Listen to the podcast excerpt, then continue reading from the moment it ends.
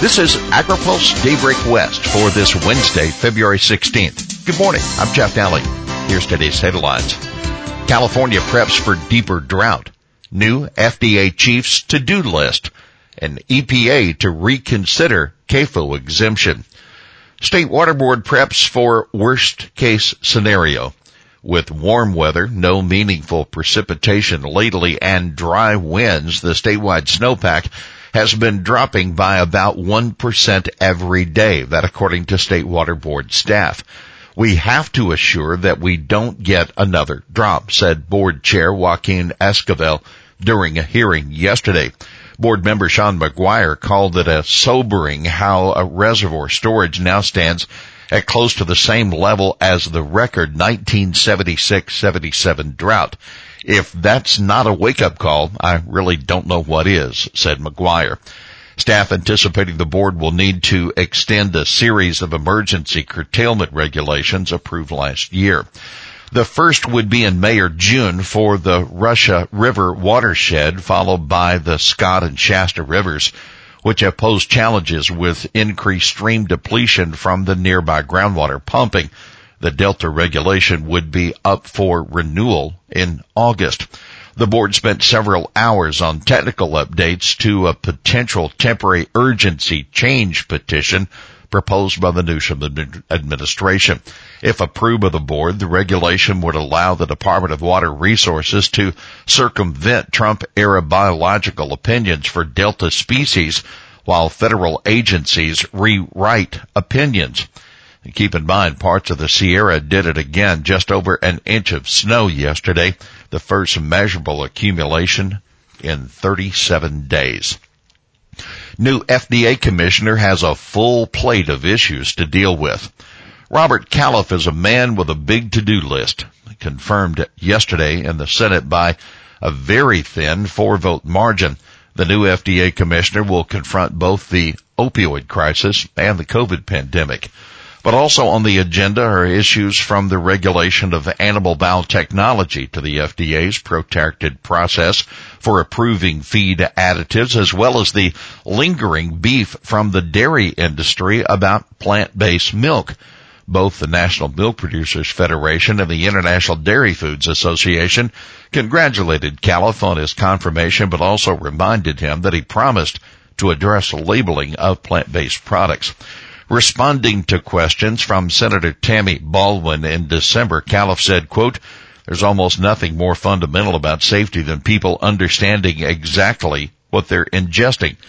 So I'm committed to making this a priority if I am confirmed. Now, Tom Neltner, the director of the Safer Chemicals program at the Environmental Defense Fund said Califf has, quote, a tremendous opportunity to elevate the agency's important role in protecting the public from unsafe chemicals and food. EPA advisor talks pesticide issues with ag commissioners. EPA Agriculture Advisor Rod Snyder says the agency should be coming out soon with a framework and work plan to address endangered species mitigation early in the pesticide registration process. At the National Association of State Departments of Agriculture Winter Policy Conference, Snyder said the plan that should be released, quote, hopefully within the next month or so.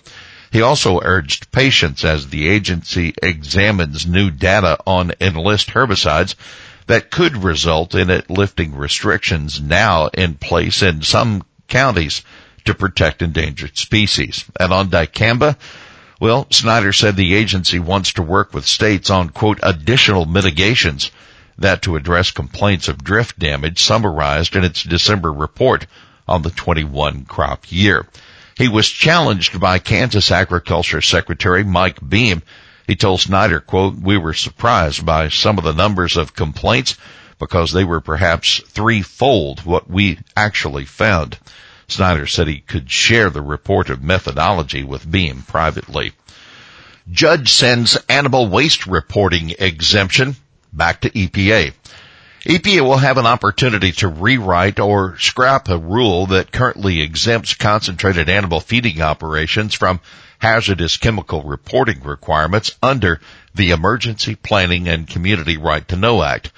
A federal judge has granted the agency's request for a voluntary remand to revisit the issue, which has been litigated for more than a decade in the courts.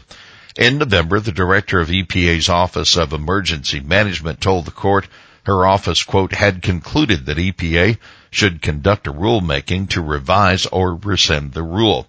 U.S. District Judge Timothy Kelly ordered EPA to submit status reports on the rulemaking every 90 days. USDA takes 630 days to answer civil rights complaints. USDA's internal watchdog says the department still has work to do when it comes to handling civil rights complaints about the department's programs. On average, it takes 630 days to process complaints. USDA Inspector General Phyllis Fong told a House Agriculture Subcommittee hearing yesterday.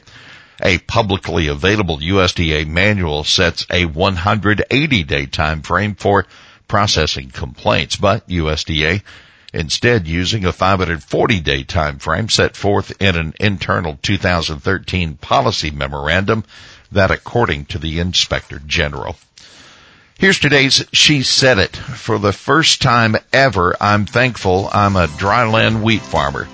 That Republican Senator Megan Dahle of Bieber discussing the dry conditions during a joint meeting on implementing the Sustainable Groundwater Management Act.